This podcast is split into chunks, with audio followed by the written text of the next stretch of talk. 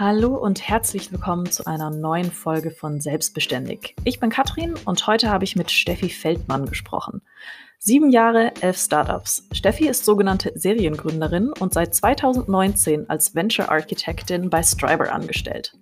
Konträr zu vielen anderen Lebensläufen hat sie als Unternehmerin gestartet und baut jetzt als Angestellte Startups. Wir sprechen über ihren ungewöhnlichen und keineswegs geradlinigen Weg in die Startup-Welt, warum sie sich nach sieben Jahren entschlossen hat, als Angestellte zu arbeiten und an welche neuen Strukturen sie sich gewöhnen musste und auch welche Bedeutung die Brückentage dabei haben. Steffi teilt, ohne um den heißen Brei herumzureden, ihre persönlichen Erfahrungen und spricht über die Vor- und Nachteile des Angestelltenlebens und des Daseins als Gründerin. Außerdem gibt sie handfeste Tipps für Menschen, die gründen möchten. Welches Secret Sauce Rezept am Markt noch fehlt, verrät Steffi am Ende der Podcast-Folge.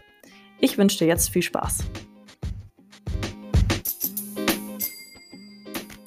Liebe Steffi, wie schön, ähm, dass wir es heute geschafft haben. Alle guten Dinge sind vier oder fünf. Ja. Ähm, manchmal kommt das Leben, der Job, was auch immer, einfach in die Quere. Aber ich freue mich umso mehr, dass wir heute an diesem Freitagnachmittag es tatsächlich geschafft haben und uns unterhalten dürfen. Ich habe dich im Intro ja schon kurz angekündigt und vorgestellt, aber magst du einfach selber noch mal kurz sagen, ähm, wer du bist und was du machst? Sehr gerne. Also ich bin Steffi, bin aus München und wie man so schön sagt, ähm, ehemalige Seriengründerin. Das heißt, ich habe die letzten ja, sieben Jahre, ähm, insgesamt elf Startups oder elf Projekte gestartet, die man ansatzweise Startup nennen könnte. Teilweise dann verkauft, teilweise geschlossen, teilweise übergeben. Alles, was man mit so einem Startup machen kann, war damit dabei. Und bin jetzt seit Ende 2019 angestellt und baue als Angestellte weiter Startups. Wie ich fange mal von vorne an. Ähm, hm. Du hast gesagt, elf Startups in, innerhalb von sieben Jahren ungefähr. Genau. Woher kam der Impuls für das erste Startup? Ähm, das ist ähm, eine ganz witzige Geschichte. Also niemand von uns, und wenn ich uns sage, meine ich mich und primär noch drei weitere Mitgründer, ähm, ist jetzt damals, wann war das? 2013, glaube ich, ähm, hergegangen und hat gesagt, lass mal die nächsten sieben Jahre elf Startups bauen. Das erste Startup ähm, war eine Idee im Musikbereich. Wir wollten eine App machen, worüber man im Endeffekt die Smartphones miteinander koppeln kann, um dann gleichzeitig auf allen Smartphones dieselbe Musik abzuspielen. Also wie so ein Bluetooth-Speaker, aber ohne Bluetooth-Speaker. Ähm, man, man merke sich 2013, also damals gab es das noch nicht. ähm, da, da war das noch ein offenes Thema. Und das war unsere Idee. Und damit haben wir uns beworben für den LMU Entrepreneurship Center Accelerator. Also das war an der Uni in München. Als Student konnte man sich da bewerben, um Büroplätze und die ganze Infrastruktur und sowas zu bekommen. Dann haben wir das bekommen, sind da eingezogen für, ich glaube, neun Monate und haben aber relativ schnell festgestellt, ähm, das funktioniert technisch gar nicht so. Ähm, haben uns schwer getan, das umzusetzen, hatten aber parallel schon angefangen. Wir waren ähm, einmal bei mir primär Marketing im Background, dann ähm, ein ITler, der programmiert hat, ein Designer und dann noch ähm, der, der de facto CEO davon, der eben Sales und die ganze Business-Seite und sowas gemacht hat. Dann haben wir gesagt, okay, wir haben hier so ein gutes Netzwerk über die LMU mit, mit Unternehmen, vor allem in München natürlich. Ähm, wieso bieten wir da nicht digitale Dienstleistungen an? Das heißt wirklich Apps bauen, Webseiten bauen, diese ganzen Geschichten, um uns selbst zu finanzieren. Und das haben wir dann gestartet. Und daraus ist dann ein sogenannter Company Builder entstanden. Das heißt, wir haben nicht nur Apps und Webseiten, haben wir natürlich am Anfang gemacht, ähm, aufgebaut, sondern sind irgendwann darauf gekommen, dass Unternehmen Interesse daran haben, Startups gebaut zu bekommen, die zu deren ähm, Geschäftsfeld passen, um das auszuprobieren und dafür quasi intern die Leute gar nicht haben und ähm, haben uns dafür engagiert und wir haben dann einen eigenen Prozess dafür aufgesetzt und haben dann Startups für Unternehmen gebaut. Und so ist es auch zu dieser Vielzahl an, an Projekten und Startups gekommen. Die waren teilweise für Unternehmen im Kundenauftrag quasi und teilweise für, für uns selbst dann. Hattet ihr dann, haben die, die Unternehmen euch dann gesagt, so in die Richtung stellen wir uns das vor oder kamen die Ideen dann doch auch von euch selbst? Also die Ideen kamen dann schon auch von uns selbst. Wir haben am Anfang, äh, ich bin ganz ehrlich, relativ stümperhaft angefangen. Ähm, wir hatten auch noch wenig Ahnung von, was man jetzt eigentlich alles kennt, wenn man in dem Umfeld ist, Lean Startup und äh, alle diese Buzzwords, die da gerade ähm, unterwegs sind und haben aber dafür relativ früh angefangen, Design Thinking Workshops und solche Sachen anzubieten bei den Unternehmen und mit denen zusammen und haben unseren Prozess dann auch für eben diese Ideenfindungsphase ähm, daran orientiert und daraus sind meistens bei uns intern die Ideen entstanden. Und haben dann gesagt, okay, das ist, wir haben das dann, wir haben Problem-Interviews gemacht und wirklich mit potenziellen Kunden gesprochen und geschaut, okay, ist da, ist da Interesse da? Könnte man das machen? Und haben das dann vorgestellt bei den Unternehmen und ähm, dann teilweise umgesetzt. Nicht immer, aber manche davon. Meistens kamen die Ideen aber von uns. Hattest du schon immer das Bedürfnis, selbstständig zu arbeiten? Also das hat sich so angehört, du hast studiert, dann ähm, gab es da diesen Wettbewerb, ihr habt mitgemacht, ihr habt gewonnen und dann, zumindest hat sich so bist du so in diese Startup-Welt, in diese, in diese Selbstständigkeit irgendwie reingerutscht. War das schon immer ein Bedürfnis oder war das nie so der Plan? Das war nie der Plan. Ich wusste auch nicht, dass es das gibt. Also nicht so wirklich. Mm, die Geschichte, wie ich überhaupt quasi zu diesem ersten Startup gekommen bin, ist nämlich eine ganz andere. Also ich habe noch studiert. Ich hatte aber eigentlich den Bachelor abgeschlossen ähm, und hatte gerade die Bachelorarbeit auch abgegeben und den Masterstudienplatz in Dublin bekommen für International Management. Also ich wollte eigentlich an der Uni noch weitermachen und einen Master und habe dann aber ähm, den unschönen Brief bekommen, dass ich durch die Bachelorarbeit gefallen bin, was eine relativ lange Story ist, aber das ist dann auf jeden Fall so passiert. Ähm, und hatte aber zu dem Zeitpunkt mein WG-Zimmer in, in München aufgelöst, die Möbel verkauft. Ich war quasi mit zwei Koffern ready to go to Dublin ähm, und stand dann da und hatte ja quasi keinen Uni-Abschluss. Ähm, also wird es auch schwierig mit dem, mit dem Master in Dublin. Und das hat dazu geführt, dass ich ins Kinderzimmer von meinen Eltern zurückziehen musste mm, und mich damit auseinandersetzen, möchte ich jetzt die Bachelorarbeit ein zweites Mal schreiben, möchte ich danach noch einen Master machen, wie geht's jetzt eigentlich weiter? Und ähm, habe mich dann nach, glaube ich, so einer Woche Isolation ähm, dazu entschlossen, nee, okay, ich gehe das nochmal an. Wir machen jetzt die Bachelorarbeit nochmal. Hatte dann eine Sperrfrist und die ganzen schönen Sachen. Und habe dann mit dem Max telefoniert, der das auch wusste, ein sehr, sehr guter Freund von mir. Ähm, der meinte, ja, er hat da gerade eine Startup-Idee in München. Ähm, er könnte da eh Support brauchen. Wenn ich gerade ja eh nichts zu tun habe, ähm, kann ich ja mal vorbeischauen. Das habe ich dann gemacht, weil Langeweile ist jetzt eher auch nichts für mich und ähm, habe mir das dann angeschaut und ähm, so bin ich quasi zu dem ersten Startup gekommen. Ähm, und Max ist dann auch die Person gewesen, die einer der Mitgründer ist von, von allen meinen weiteren Startups ähm, und einer meiner besten Freunde. Und so hat sich das quasi entwickelt. Und davor, ganz ehrlich, also selbst, dass ich überhaupt studiert habe, war schon eigentlich gar nicht so geplant. Ich wollte zwar als Kind immer studieren, ich fand das cool, ich wusste nicht was, aber ich wollte immer Student sein. Ähm, ist aber jetzt in meiner Familie auch nicht so wirklich verbreitet oder der klassische Weg. Ähm, und war auch tatsächlich kurz davor, eigentlich eine Ausbildung zu machen, hatte schon den, den Ausbildungsvertrag vor mir liegen mit 16. Und äh, dann wäre das alles ganz, ganz anders gekommen, glaube ich. Ähm, und da war ganz ehrlich damals, wenn du mich als Kind gefragt hättest, was willst du mal werden, Steffi? Ähm, also Venture Architect oder sowas hätte ich mit Sicherheit nicht gesagt. Ähm, aber ich hätte höchstwahrscheinlich gesagt, Reiseverkehrskauffrau oder Bürokauffrau. Sowas hatte ich da auf dem Schirm. Da hat mir aber auch, glaube ich, einfach der Horizont gefehlt oder überhaupt das Wissen darüber, dass es da so andere Optionen gibt und ein Studium und überhaupt. Genau. Also es war nie geplant. Das ist tatsächlich ein sehr, sehr außergewöhnlicher Weg, glaube ich. Also vor allem von so einem schon ja auch heftigen Rückschlag ähm, dann ja, erfolgreich einfach so ein Startup hochzuziehen, ähm, ist schon super beeindruckend, finde ich. Richtig cool. Das glaube ich. Ich bin jetzt im Nachhinein Geschichte. Nee, überhaupt nicht. Ähm, ich bin jetzt aber auch, glaube ich, sehr froh im Nachhinein, dass ich nicht den Master gemacht habe. Also die Jahre Startup und die Jahre Selbstständigkeit haben mir also definitiv mehr beigebracht, als, als es das ein Studium könnte. Das auf der einen Seite.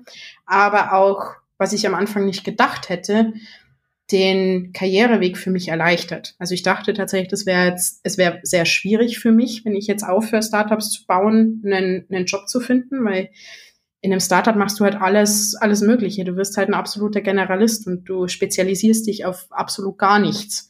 Und da dachte ich wirklich am Anfang, okay, das wird jetzt echt schwierig, da irgendwas zu finden und ich muss bei Null anfangen. Mm, das war nicht der Fall. Und ich bin jetzt rückblickend wahnsinnig froh darüber, ähm, nicht den Master gemacht zu haben, sondern die Startups gegründet. Auch wenn es ein sehr teurer, äh, ein sehr teurer Ausbildungsweg war. ah, ähm, ja, also du warst jahrelang selbstständig, ähm, hast diese verschiedenen Startups hochgezogen. Wie, wie kam der Weg ähm, von diesem Unternehmertum, von der Selbstständigkeit ähm, in ein Angestelltenverhältnis? Oder wo kam mhm. überhaupt dieses Bedürfnis her, zu sagen, okay, irgendwie damit ist jetzt Schluss, diese, diesen Weg beende ich jetzt hier, ähm, ich möchte in ein Angestelltenverhältnis gehen? Mhm. Ähm, auch das ist, glaube ich, eher untypisch gelaufen. Ähm, ich, als als Gründer hat man immer zwei Hüte auf. Das heißt, du bist auf der einen Seite quasi angestellt bei deinem eigenen Unternehmen, also selbstständig angestellt, aber Mitarbeiter. Und auf der anderen Seite bist du Gesellschafter. Das heißt, die Person, die auch mit den Investoren irgendwie die nächste Strategie bespricht, etc. Das heißt, man hat da immer so zwei, meistens zwei Blickweisen auf bestimmte Sachen. Und wir hatten zu, wann, wann war denn das? Das war 2019, hatten wir ein relativ großes Team. Das waren so 25 Leute in dem Startup und ähm, mussten dann aber einen sogenannten Pivot machen, das heißt, ähm, das, das Produkt verändern, ähm, weil das, was wir bis zu dem Zeitpunkt hatten, nicht schnell genug Umsatz generiert hat, um das wirklich weiter am Leben zu halten. Das heißt, wir mussten das Produkt ändern und die, die, Stra die, die Strategie, wie wir in den Markt gehen und wen wir quasi als Kunden dafür anwerben. Und das hat dazu geführt, dass wir ähm, ganz praktisch gesprochen weniger Design und weniger Marketing gebraucht haben und auch andere Ressourcen.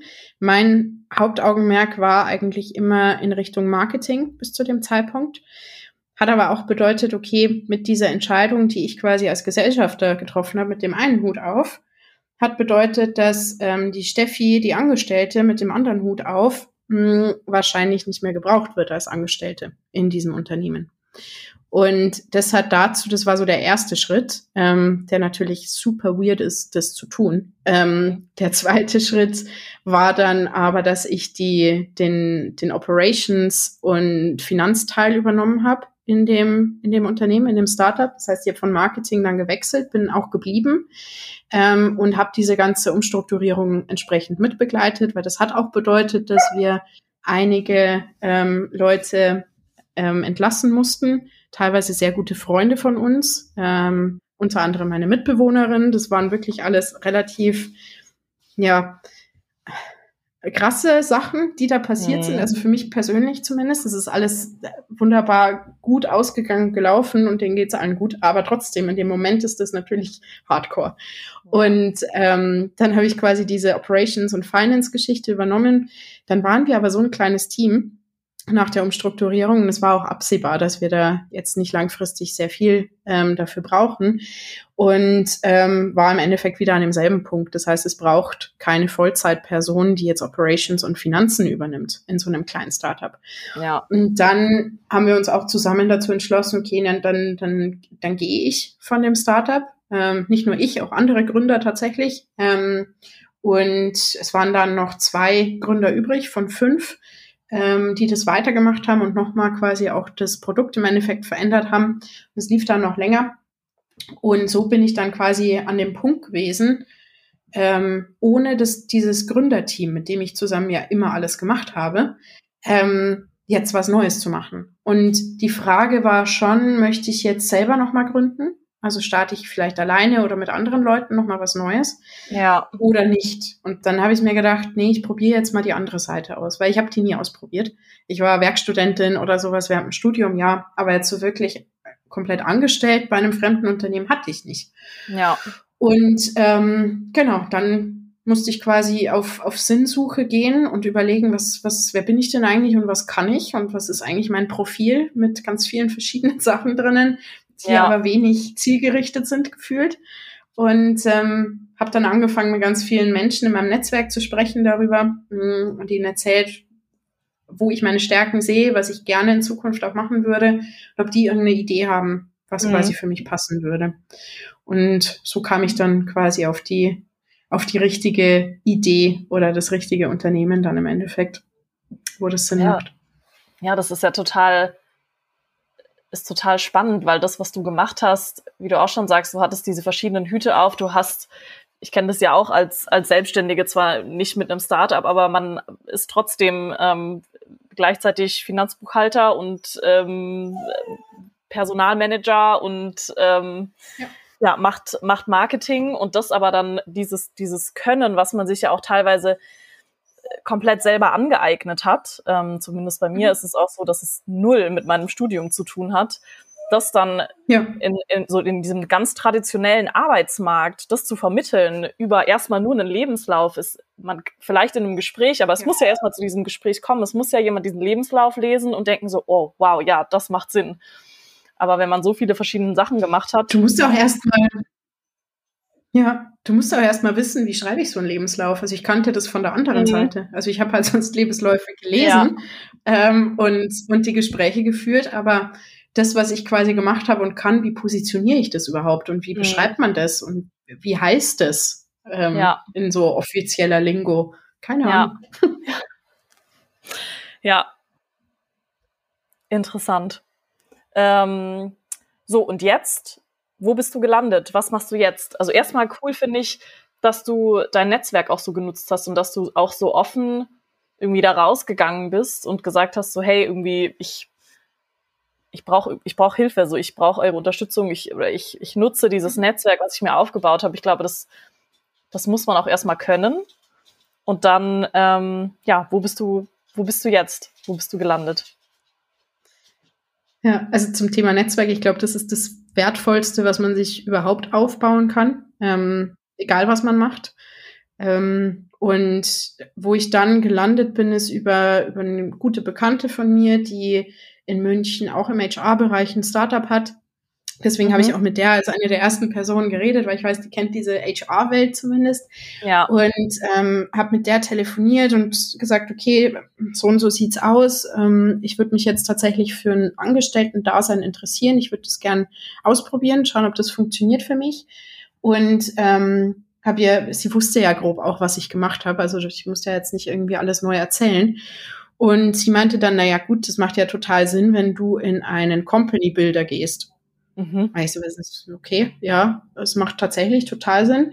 Ähm, Habe ich nicht drüber nachgedacht. Ähm, was gibt's, was gibt's denn da für, für Company Builder? Ob sie jemanden kennt oder ob sie mir da eine Intro machen kann, wo ich mal mit jemandem reden kann, vielleicht auch einer angestellten Person dort, ähm, bevor ich jetzt offiziell so einen HR-Weg gehe, um einfach mal herauszufinden, was ist denn so ein Daily, Daily Work äh, Day bei jemandem, der das macht. Und habe dann gelernt, dass es da auch viele verschiedene Begriffe für diesen Jobtitel gibt. Mhm. Ähm, das eine kann quasi Projektleitung sein. Also manchmal macht man, ist, ist das quasi als Projekt aufgehängt. Ähm, und manchmal ist es dann, nennt sich Venture Architect. Das ist mhm. das, was ich jetzt quasi offiziell mache. Das ist jetzt mein Titel. Ähm, das wird auch immer populärer.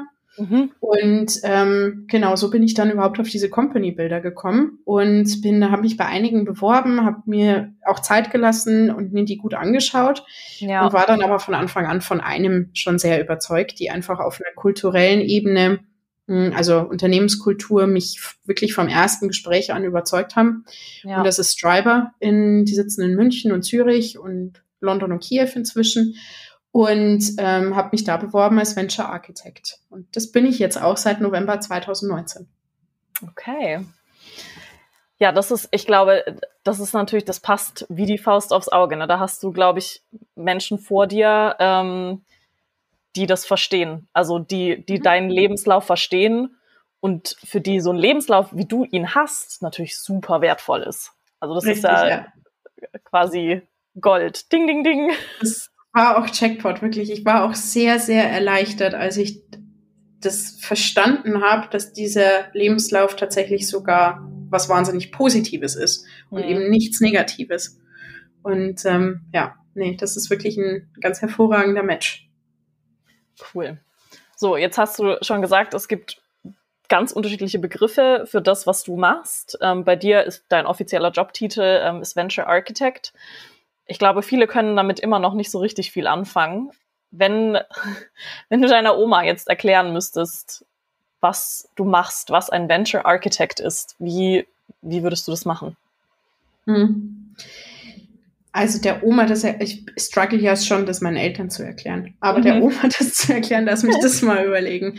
Wie würde ich das machen? Also ich würde sagen, Oma, was ich mache, ist, ich arbeite mit großen Unternehmen zusammen, ähm, die auch jeder kennt, die es schon seit hunderten von Jahren gibt, die aber vielleicht in Zukunft mit dem ganzen Internet und der Digitalisierung neue Wege einschlagen müssen. Und ich helfe ihnen dabei, das zu tun, so dass sie auch die nächsten Jahrzehnte noch überleben.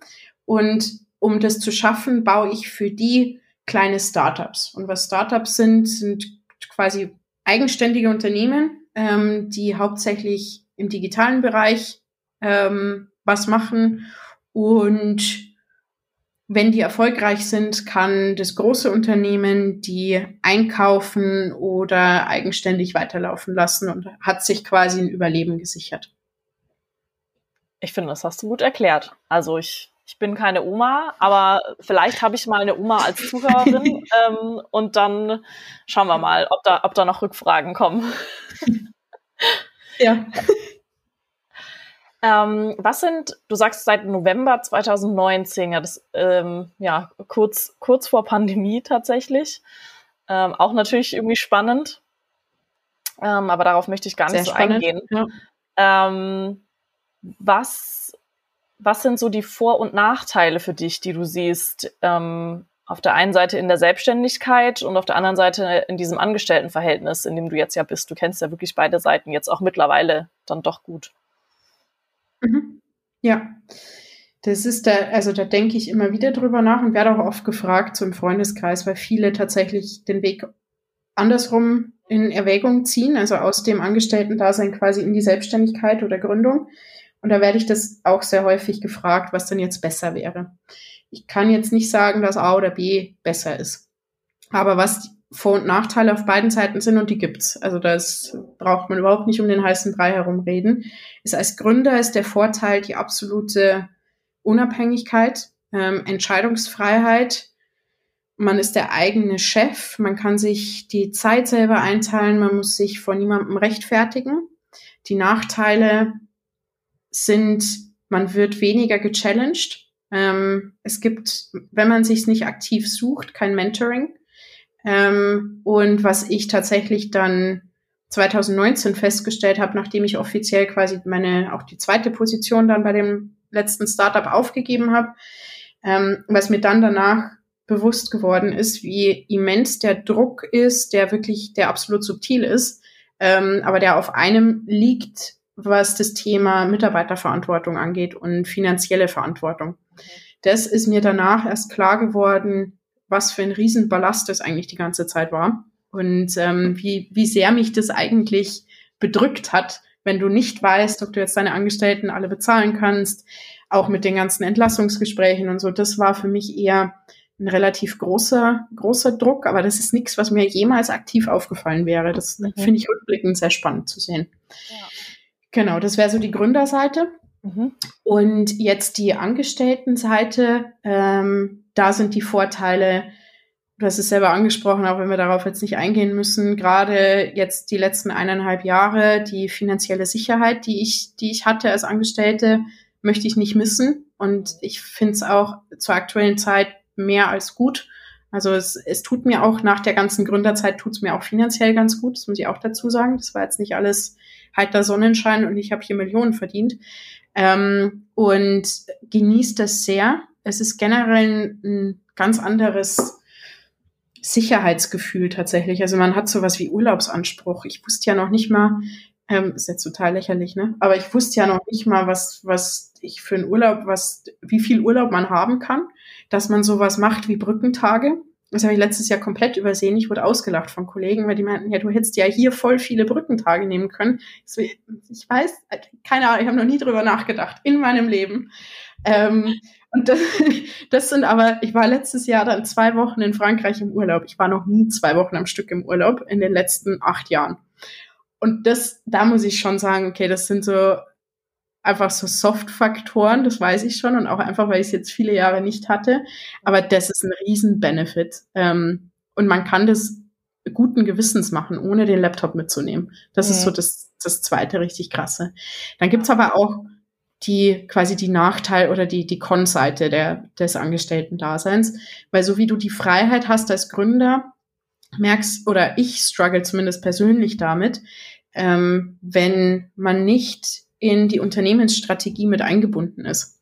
Also, das hört sich jetzt doof an, aber in welche Richtung quasi, was ist die Vision des Unternehmens, ähm, was, was wird generell irgendwie zum Jahresende und Jahresanfang als, als Ziele definiert, ähm, in welche Richtung wird es gehen, wer wird eingestellt, diese ganzen Entscheidungen, die für mich einfach ganz normal waren und wo ich auch eine starke Meinung dazu habe, das kommt noch dazu, da auf einmal nicht involviert zu sein und, und lernen zu müssen, wie Kommunikationswege funktionieren, hm, wenn man eben nicht ähm, Gründer ist von der ganzen Geschichte. Das würde ich persönlich jetzt als Nachteil bezeichnen, ähm, einfach weil es mir selber sehr schwer fällt. Mhm. Also da auch ab, irgendwie die Hände von zu lassen oder da quasi nicht damit involviert ja. zu sein. Wie ist es so mit dem, ähm, so das Thema Ownership fällt mir da irgendwie noch ein. Ne? So wenn es dein eigenes ist, dann ist das so im letzten Gespräch mit der Caro, das so das, das Business Baby, so das ist mhm. so, das hat man selbst irgendwie geschaffen und kreiert. Ähm, Fällt es dir da manchmal schwer, ähm, wenn du so merkst, so ich ich kenne die Strategie nicht, ich kenne so ich ich kenne diesen Purpose nicht so richtig ähm, von der von der Company, für die ich jetzt arbeite. Ähm, Fällt es dir da schwer, dich selbst vielleicht auch zu motivieren zum Beispiel? Also immer mal wieder. Was man ja, also man, man hat jetzt auch, das ist jetzt speziell Company Builder, aber da hast du ja immer zwei Unternehmen quasi. Also ich baue ja Startups auf, das ist so das quasi eine Unternehmen, das kleine, und da kann ich alles davon beeinflussen. Mhm. Und dann gibt's aber den Arbeitgeber, diesen Company Builder. Das heißt, das ist schon immer zwiegespalten.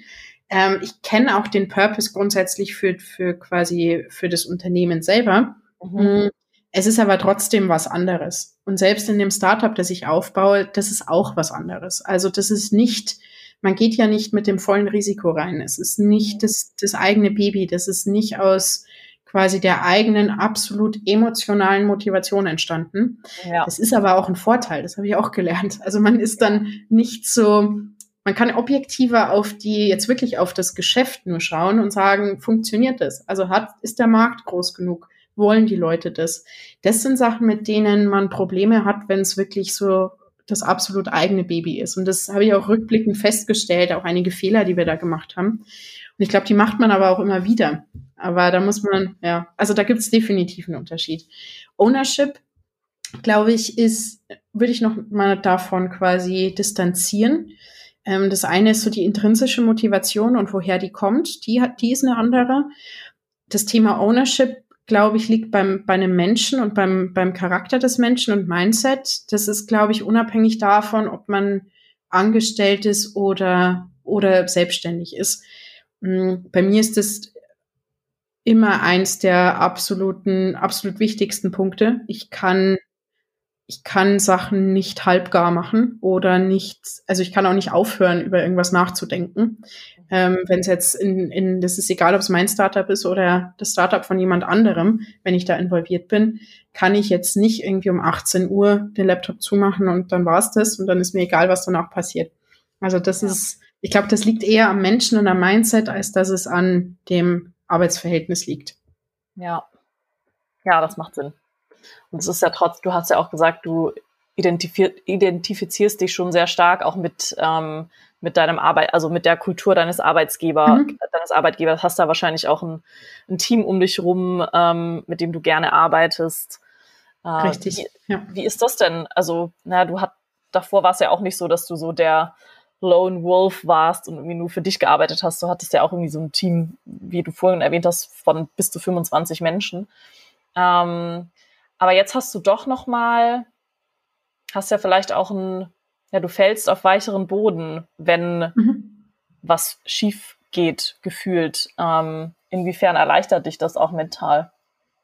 Es erleichtert mich sehr, glaube ich. Ähm, also das ist auch so das, was ich, was ich vorher schon mal meinte, was ich dann im Nachhinein gemeint habe, was dieser subtile Druck, der da ist. Mhm. Der ist ja jetzt, also Mitarbeiterverantwortung ist quasi so das, das Emotionale, wo ich jetzt ein Problem damit hätte, wenn andere Menschen wegen meinen Fehlentscheidungen leiden müssen. Das ist quasi so die, die Hardcore-Variante davon. Also wir haben auch immer, bevor wir das Gehalt von irgendjemand anderes nicht gezahlt haben, ähm, wenn es mal gerade ein schlechter Monat war oder was auch immer, haben wir immer als allererstes bei uns ähm, zurückgehalten und ähm, das auch durchgezogen. Und es hat auch echt gut funktioniert zum Glück. Mhm. Ähm, und jetzt ist es, also das war so das eine, genau. Das zweite ist noch, neben der Personalverantwortung bist du als Gründer ja auch immer kurz vor der Insolvenz. Also ich weiß, das hören die Leute immer nicht gerne, aber absolute Realität ist, du stehst morgens auf und hast eigentlich ein Bein im Knast. Und das ist schon auch so, ist jetzt extrem ausgedrückt, aber ähm, je nachdem, in welcher Phase du gerade bist und, und was für ein, eine Art von Unternehmen du aufbaust, ähm, begibst du dich schon in große Verbindlichkeiten stellenweise. Und ähm, das ist alles wunderbar gegangen bei uns. Aber trotzdem, das ist schon so im Hinterkopf. Und das Jetzt ist natürlich ein viel hm, angenehmeres ich will nicht sagen angenehmeres Umfeld, sondern angenehmere Situation und Umgebung. Also es ist einfach, man ist in einem geschützteren Raum. Ja. Es werden, wenn ich eine Fehlentscheidung treffe, was auch passiert und was immer passieren wird, hat es nicht so einen riesigen Impact auf ganz viele andere Menschen und tatsächlich Existenzen. Und das ist schon ein gigantischer Unterschied. Ja. Die Freiheit, die, die vermeintliche Freiheit, die man so als selbstständig, in, der Selbstständigkeit als Gründer sich so seinen Tag selber einteilen. Klar muss man dann auch mal am Wochenende arbeiten. Ähm, fehlt dir das? Also fehlen dir, inwiefern siehst du diese klaren, diese vielleicht klarere Struktur, ne? auch so dieses Brückentage haben, Urlaubstage einreichen, zwei Wochen am Stück in den Urlaub fahren. Ähm, Inwiefern siehst du das nur als, als Vorteil oder fehlt dir auch diese Flexibilität, die du vielleicht hast, hattest oder hast in, ähm, als Gründerin? Da habe ich tatsächlich Glück. Ähm, ich habe die Freiheit nach wie vor. Das heißt, auch vor der Pandemie hatten wir grundsätzlich schon die, den Ansatz Work from X. Also es ist total egal, wo du bist. Mm, wir hatten auch viele Leute, die einfach wirklich Wochen, Monate lang auf Bali waren und von dort aus gearbeitet haben. Und ähm, da bekommst du auch alles quasi an Arbeitsinfrastruktur zur Verfügung gestellt dafür, das heißt ein Coworking Space und sowas. Das heißt, du kannst von egal wo aus arbeiten und du kannst nahezu egal wann arbeiten. Es kommt immer ein bisschen aufs Projekt an. Ähm, aber das tut's als Selbstständiger auch. Also da, da gibt's ja. jetzt eigentlich keinen Unterschied. Mhm. Ähm, deswegen, äh, ich weiß, das ist eine Ausnahme ähm, jetzt beim, bei dem Arbeitgeber, wo ich bin. Ich glaube, ich hätte auch ein Riesenproblem damit, wenn das anders wäre. Also da wieder quasi zurückzustecken, wenn ich jetzt so einen klassischen mh, hm, Angestelltenjob bei einem Großkonzern oder sowas hätte, ähm, da glaube ich, pff, da hätte ich Riesenprobleme damit. Also mhm. wenn es da jetzt irgendwie Kernarbeitszeiten gibt und irgendwelche anderen Sachen, die ich nicht kenne und gar nicht kennen möchte, ähm, da hätte ich Riesenprobleme damit. Ähm, jetzt habe ich Glück. Also jetzt habe ich quasi dieselbe Freiheit wie ja. davor auch. Und es ist auch, du hast selber gesagt, vermeintliche Freiheit. Hm. Das ist oft verherrlicht. Also ich glaube, man muss das auch machen, ähm, um mit dem Druck klarzukommen, weil ähm, es ist, also ich habe mit Sicherheit viel mehr gearbeitet, ähm, als ich selbstständig war, als jetzt. Und es ist jetzt nicht, dass ich jetzt 40 Stunden arbeiten würde. Das ist jetzt auch nicht ganz korrekt. Aber das davor waren halt einfach wirklich jahrelang sieben Tage die Woche und gib Gas bis auf Weihnachten. Ja. Und deswegen, das ist immer, es wird gerne von der, von der Freiheit gesprochen und das kommt darauf an, glaube ich, mit was man es vergleicht, also auf die Benchmark. Dann hat man diese Freiheit auch, aber man zahlt auch dafür.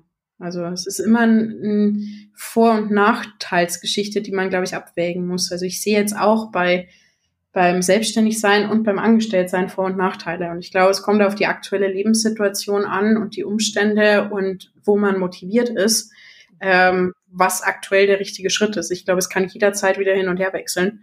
Ähm, und ich finde auch nichts davon einen Rückschritt. Ähm, es ist nur meiner Meinung nach ein, ja, eine eine fast natürliche Entscheidung, wenn man reflektiert genug ist, zu wissen, was man möchte, mm, für welchen Weg man sich entscheidet. Und der muss, der steht ja nicht für zehn Jahre fest. Also weder das eine noch das andere. Krasser Arbeitgeber. Also das ist so, ich ja, bin ja auch selbstständig und ähm, das ist, also ich genieße diese Freiheit sehr und klar natürlich, also dann heißt ich, ich war gestern, äh, gestern Morgen bin ich eine Skitour gegangen, äh, mitten unter der mhm. Woche und habe den Altersdurchschnitt am Berg mal gesenkt und habe das super genossen. Aber das heißt halt, dass ich morgen einfach an einem Samstag wahrscheinlich auch bei schönstem Wetter irgendwie am Schreibtisch sitzen werde. Aber das nehme ich dann irgendwie in Kauf. Und so diese Flexibilität, die möchte ich echt nicht missen. Aber wenn man halt ja. einen Arbeitgeber dann hat, ähm, bei dem sowas theoretisch möglich ist, ähm, mhm. das ist natürlich das ist noch ja, ist Jackpot. Ja. wo, wo, kann ich mich bewerben? ich schicke dir nachher einen Link durch. ähm, so, du bist, ähm, du bist ja echt, bist einfach, du bist Startup-Expertin von allen Seiten. Also du, du kennst, kennst jetzt irgendwie so, kennst es aus jedem Winkel. Ähm, mhm. Was würdest du jemandem empfehlen, der sich mit einem Startup selbstständig machen würde? Was wäre so dein, dein Business Power Hack?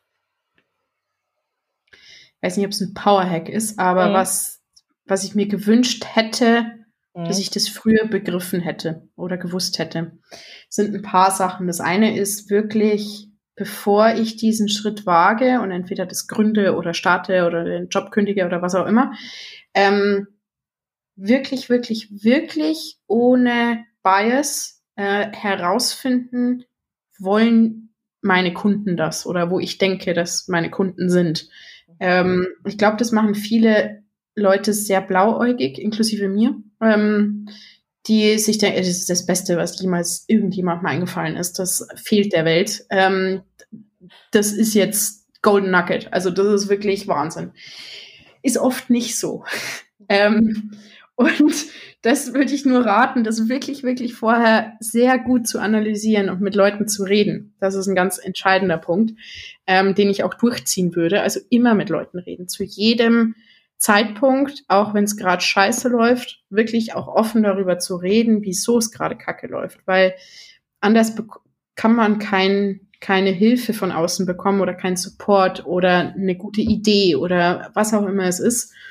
Das wären so die zwei Punkte an der Seite. Das eine geht ein bisschen damit einher, ist Mentoring, also sich wirklich umzuschauen und zu gucken, in dem Bereich, wo ich gerade bin, ähm, entweder in der Industrie oder was auch immer, wer, wen gibt es da, der mich tatsächlich inspiriert, wo ich sage, da könnte ich was von lernen. Und dann proaktiv auch fragen, ob man sich da mal auf einen Kaffee, also einen Remote-Kaffee oder sowas treffen könnte und versuchen wirklich auch so Mentoren ähm, mitzunehmen und reinzuziehen, wo man auch regelmäßig irgendwie Sachen challengen kann. Und dann der dritte wichtige Punkt, weil ich das sehr viel gesehen habe, eins unserer Startups war auch tatsächlich ein Coworking Space in München. Das heißt, wir haben da sehr viele Startups kommen und gehen sehen. Ähm, ein ganz entscheidender Punkt, egal wie gut die Idee ist, wenn das Gründerteam nicht passt und nicht zueinander passt, dann wird es nie erfolgreich werden. Das heißt, wenn man sich andere Leute mit dazu holt und zusammen was startet, das ist immer schwer zu sagen im Vorhinein. Aber man sollte sich da relativ sicher sein, dass das, dass man dieselben Werte vertritt. Ähm, und vor allem in den wirklich richtig, richtig schlechten Zeiten, ähm, dass man dann ähnlich denkt und ähnlich agiert. Mhm. Das ist schwer herauszufinden, das weiß ich. Aber das ist ein Punkt, der wahnsinnig entscheidend ist. Und ja, ich glaube, über tatsächlich einen Erfolg und einen Misserfolg auch entscheiden kann, egal wie gut die Idee ist. Man könnte doch so ein, so ein, so ein Gründer-Matchmaking machen mit so einem Fragebogen, mhm. so mit, mit so in dieser Situation, wie würdest du dich entscheiden? Und dann kann man die, äh, die, die gründen wollen, zusammenbringen. Da gibt es schon ganz viele ähm, Ansätze dafür tatsächlich auch. Ähm, das ist, glaube ich, schwierig. Also man müsste da sehr viel Zeit investieren und idealerweise die Leute in die Situation bringen. Mhm. Also da wird vielleicht noch ein Escape Room besser funktionieren als ein Fragebogen, weil Menschen lach, also Menschen lügen wahnsinnig gerne und denken besser von sich, als es tatsächlich die Realität ist. Und ähm, ja, ich glaube, so echte Situationen, wo man die ein bisschen triggert, ähm, das würde mhm. mehr bringen. Uh, so aber das ist, also wenn das jemand rausfindet, das ist aber, glaube ich, ähnlich wie beim Dating. Also immer, wenn du Menschen matchen möchtest, ähm, wenn das jemand da die Secret Source rausfindet, der, der könnte richtig reich werden, glaube ich. Okay. Habe ich notiert, alle Zuhörer. neue, neue Challenge.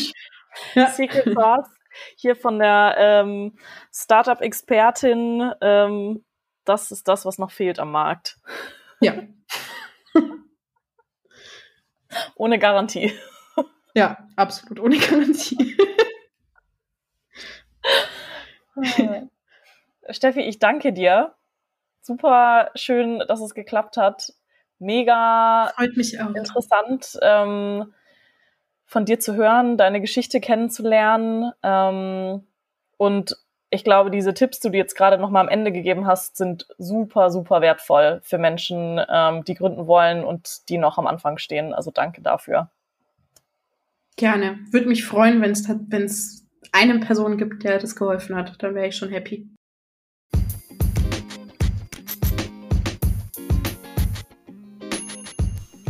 Hallo und herzlich willkommen zu einer neuen Folge von Selbstbeständig. Ich bin Katrin und heute habe ich mit Steffi Feldmann gesprochen. Sieben Jahre, elf Startups. Steffi ist sogenannte Seriengründerin und seit 2019 als Venture Architektin bei Striber angestellt. Konträr zu vielen anderen Lebensläufen hat sie als Unternehmerin gestartet und baut jetzt als Angestellte Startups. Wir sprechen über ihren ungewöhnlichen und keineswegs geradlinigen Weg in die Startup-Welt, warum sie sich nach sieben Jahren entschlossen hat, als Angestellte zu arbeiten und an welche neuen Strukturen sie sich gewöhnen musste und auch welche Bedeutung die Brückentage dabei haben. Steffi teilt ohne um den heißen Brei herumzureden ihre persönlichen Erfahrungen und spricht über die Vor- und Nachteile des Angestelltenlebens und des Daseins als Gründerin. Außerdem gibt sie handfeste Tipps für Menschen, die gründen möchten. Welches Secret Sauce Rezept am Markt noch fehlt, verrät Steffi am Ende der Podcast-Folge. Ich wünsche dir jetzt viel Spaß.